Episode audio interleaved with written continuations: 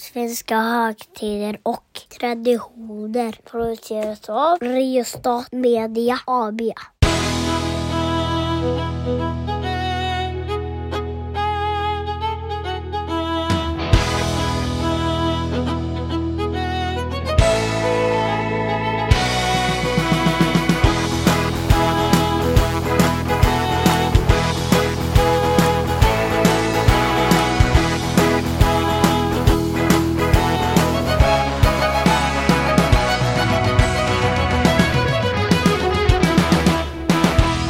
Fjärde ljuset brinner, vi hämtar julegran och alla barnen räknar dan före dan före dopparedan. Vad, stäm, vad stämningsfullt det blev här nu. Även denna gången. Mm. Va, va, jag, jag kanske är duktig på det här. Men eh, vi kan väl börja med att berätta att eh, folk nu, eh, det vet de vad de lyssnar på va? Tror du inte det? Ja, man brukar ju veta när man har klickat sig in på en poddspelare och startat ett program att det här är Svenska högtider och traditioner med Daniel Karlenfors och Mattias Axelsson. Så, eh, vi har ju tagit oss igenom både första, andra och tredje advents. Och nu har vi kommit till fjärde, eh, som i år sitter ihop med julafton, eller hur? Så är det. Så det här avsnittet blir lite kortare avsnitt och samtidigt som vi släpper det här avsnittet om fjärde advent så släpper vi vårt avsnitt om julafton. Så det blir Just som det. lite dubbellyssning idag på självaste julafton 2023. Men vi tänker att eh, fjärde advent kan vi nog ta oss igenom ganska fort. Mm. Men eh, vi ska ju såklart ändå ta oss an våra traditioner. Mm. Eh, och i det här fallet så börjar vi med fem snabba. Yes, det gör vi. Är experten redo? Han är redo. När infaller dagen? Söndagen som infaller mellan den 18 och 24 december. Hur firar vi? Vi firar genom att tända det fjärde ljuset i adventsljusstaken och fortsätta förbereda oss inför julen. Hur länge har vi firat? Vi har firat advent sedan kristendomen uppstod som religion.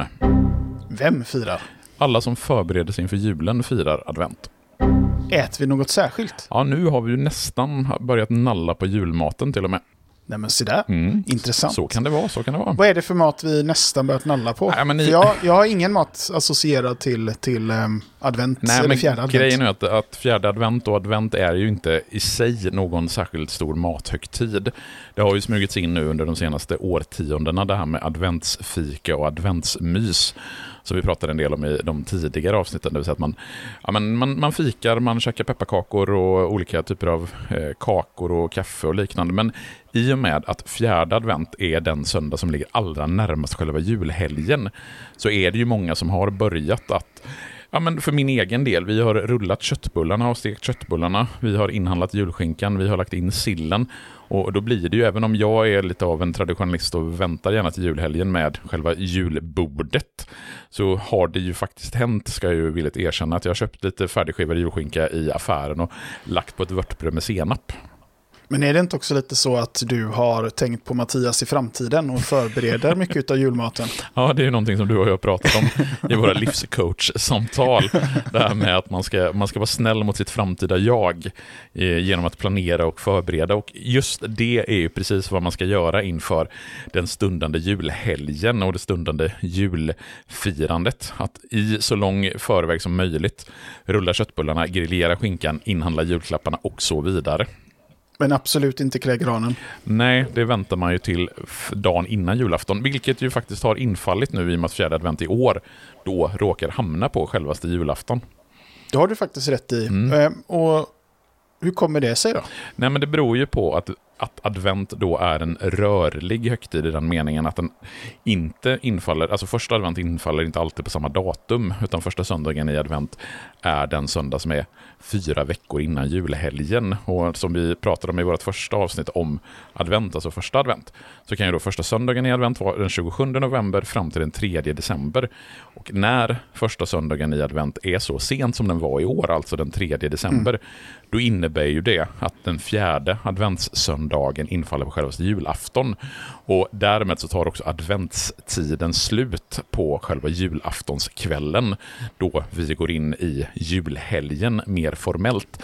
För egentligen så är det ju så att när helgmålsringningen är, alltså klockan sex på kvällen, det är då helgen börjar och då tar adventstiden slut. För att advent det är ju en förberedelsetid inför jul och därmed så börjar själva julfirandet nu när advent är slut. Och det man gör det är att man tänder det fjärde ljuset, men också, vilket jag inte faktiskt, jag vet inte riktigt hur gammal den här traditionen är, om den går att räkna tillbaks till det att de första adventsljusstakarna kommer med på 1900-talet, eller om det är en modernare tradition.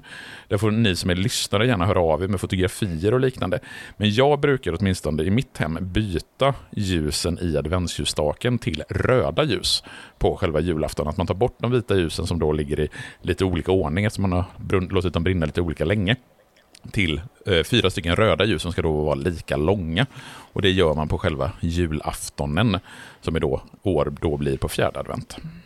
Jag förstår. Eh, det kan jag i alla fall meddela att jag aldrig gjort det eh, i min familj. Nej, nej jag vet som sagt inte hur, hur utbredd den här, det här bruket är och hur gammalt det är. Jag vet att det förekommer hos andra än mig, men jag vet inte alls om det går liksom att datera längre tillbaka än till de senaste åren. Jag ska, jag ska forska i frågan och så ska jag återkomma nästa år när vi pratar jag, om jag jag tror det är tio ljus i Borås. Ja, det kan vara... Eller tio, tio hus, inte ljus. Som brinner, tänker du då på? Nej, Nej vi ska inte gå men som, som byter ut ljusen på det viset. Ja, det kan vara. Jag tänkte att du menade att det var tio hus som man satte upp eld på på själva julafton. Ja, det, och det gör man i Borås, absolut. Ja, det, det, det känns, det känns rimligt. Men... Eh, alla de tre tidigare avsnitten om advent så har ju de haft lite tema. Mm. Eh, vi har pratat, kanske i första så pratade vi nog ganska mycket om vad är advent. Mm. I andra så pratade vi julkalendrar och i tredje så pratade vi eh, elektriska elljusstakar och lite sånt. Finns mm. det någonting på fjärde advent, någon pryl vi har glömt? Alltså, jag kom på det att vi faktiskt inte pratat så mycket om adventsljus, eh, adventsstjärnan menar jag. Just det. Eh, den skulle man ju faktiskt kunna lägga några minuter på att eh, ja. prata om. Vi, vi, har ju i tidigare avsnitt, som du säger, vi har sammanfattat advent ganska ordentligt. Vi har pratat om adventsljusstakarna. Eh, vi har pratat om adventskalendrarna. Men om vi ska titta på adventsstjärnan, som är väl tillsammans med adventsljusstakarna den absolut tydligaste symbolen för advent. Det är väldigt många som sätter upp en adventsstjärna i fönstren mm. under december månad. Och den här adventsstjärnan, den går ju tillbaka precis som mycket annat som vi har importerat till Sverige, adventskalendern bland annat då, till Tyskland. Det är från slutet av 1800-talet även den kommer till Sverige.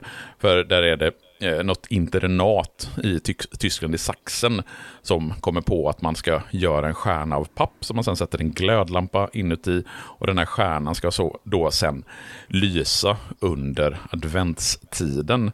Och sen populariseras adventsstjärnan i Sverige under, säg, andra världskriget, 1940-talet någonstans. För då kommer Erling Persson som grundade klädföretaget Hennes och Maurits på att man kunde göra en enklare och billigare adventsstjärna i papp.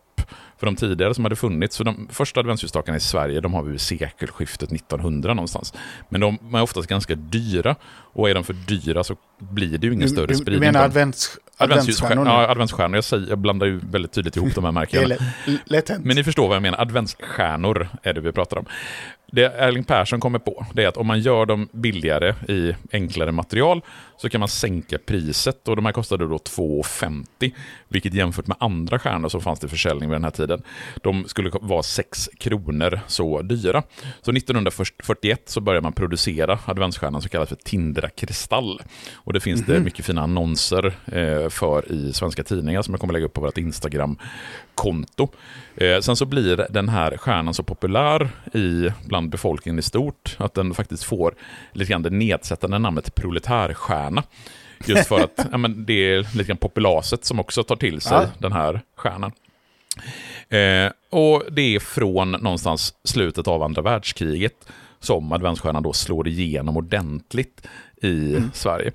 Och ja, men där har vi adventsstjärnan. Och där har vi väl egentligen täckt in alla de symboler för advent som vi behöver, nämligen adventsljusstaken, den med fyra ljus, den elektriska yes. adventsljusstaken, adventskalendern ja. och själva adventsstjärnan.